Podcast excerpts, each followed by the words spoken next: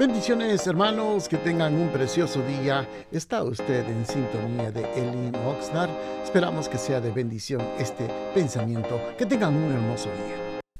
Bendiciones amados hermanos, que tengan un precioso día. Saludándolos el día de hoy. Ya prácticamente estamos ya a finalizar este año. Queremos saludarles y desearles que tengan un precioso día. Hoy con la ayuda del Señor queremos meditar, me atrevo a decir ya casi en el último podcast del año presente, ya que dentro de unas cuantas horas vamos a estar ya prácticamente en el nuevo año. Pero hoy queremos meditar y para ello vamos a abrir la Biblia en el libro de Jonás. En el capítulo número 1, versículo 11, dice la palabra del Señor. Cuando el mar se embravecía cada vez más, le preguntaron, ¿qué haremos contigo para que el mar se nos aquiete? Él les respondió, tomadme y echadme al mar, y el mar se os aquietará, pues sé que por mi causa os ha sobrevenido esta gran tempestad. Le hemos llamado a este pequeño pensamiento hora de decisiones o definiciones. Cuando leemos este pasaje del libro de Jonás, no podemos saber exactamente en qué estaba pensando Jonás cuando le dijo a, los marineros que lo tomaran y lo echaran al mar. Yo les aseguro que Jonás no sabía nada de lo que Dios tenía preparado para Jonás. Él tenía un gran pez ya que el Señor había enviado y no lo iba a dejar a solas, por supuesto, ya todo estaba en un plan determinado.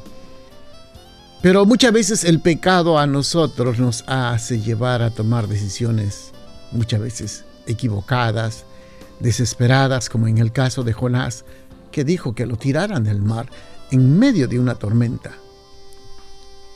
Amados hermanos, esto realmente nos llama mucho la atención que en lugar de clamar a Dios, decide salir con una respuesta diciendo, tírame al mar. Muchas veces nosotros pensamos de que las situaciones en nuestra vida creemos que no tienen solución y a veces decimos que lo mejor que puede pasar es la muerte y de esa forma salir de mi situación, con eso soluciono y me olvido los problemas. Pero Jonás, que era un profeta de Dios, que era un hombre usado por Dios, este hombre, no sé, yo no me atrevo, pero quizás no conocía el amor de Dios o no discernía el corazón de gran misericordia que tiene Dios para con las personas.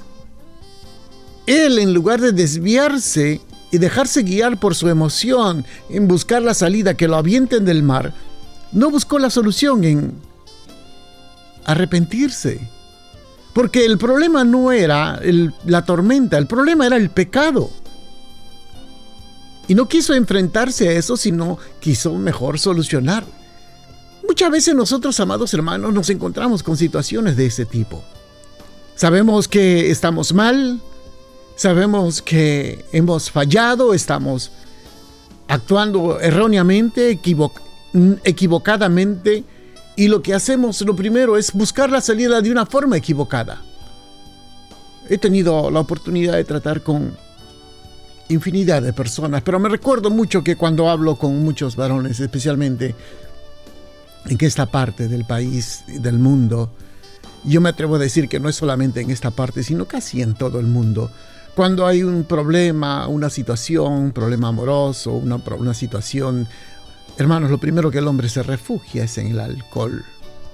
Hombres que quizás han tenido una decepción o un problema, tanto hombres y mujeres, se refugian en el pecado. Se refugian en otros brazos. Se refugian en las drogas. Y ahí están, hermanos, queriendo suicidarse lentamente en el alcohol o las drogas pero no buscan la solución a sus problemas.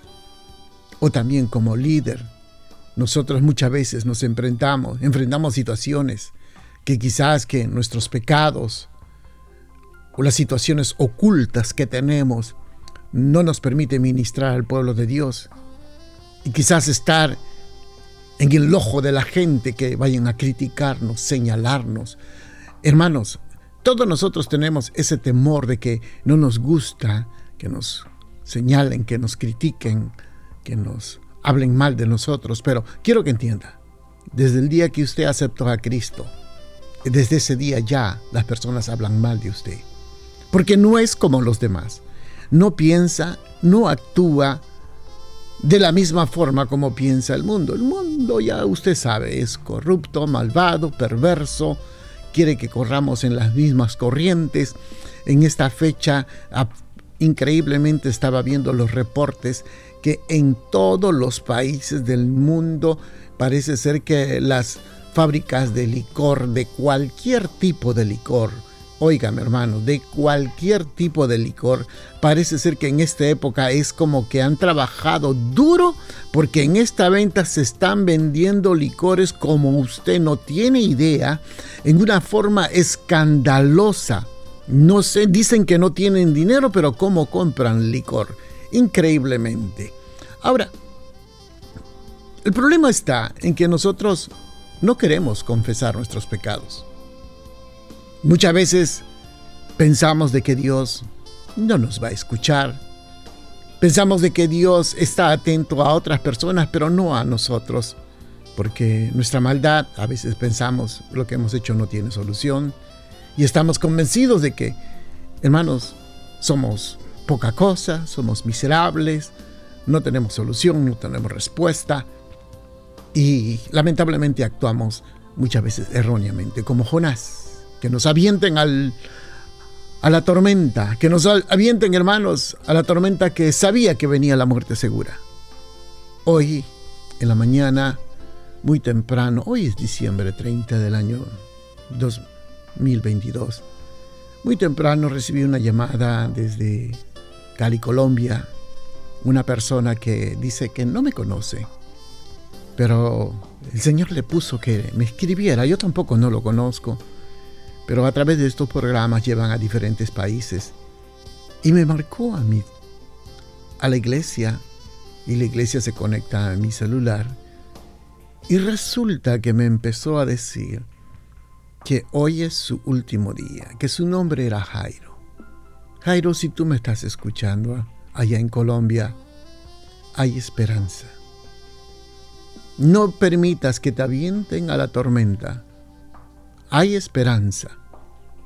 Me estaba contando de que quería que le dijera a su familia que lo amaba y que iba a cometer un crimen que le han pagado mucho dinero.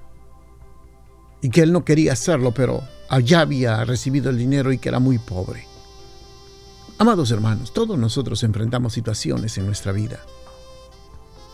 Todos enfrentamos situaciones que muchas veces pensamos que no hay solución, pero quiero que entienda, hay solución.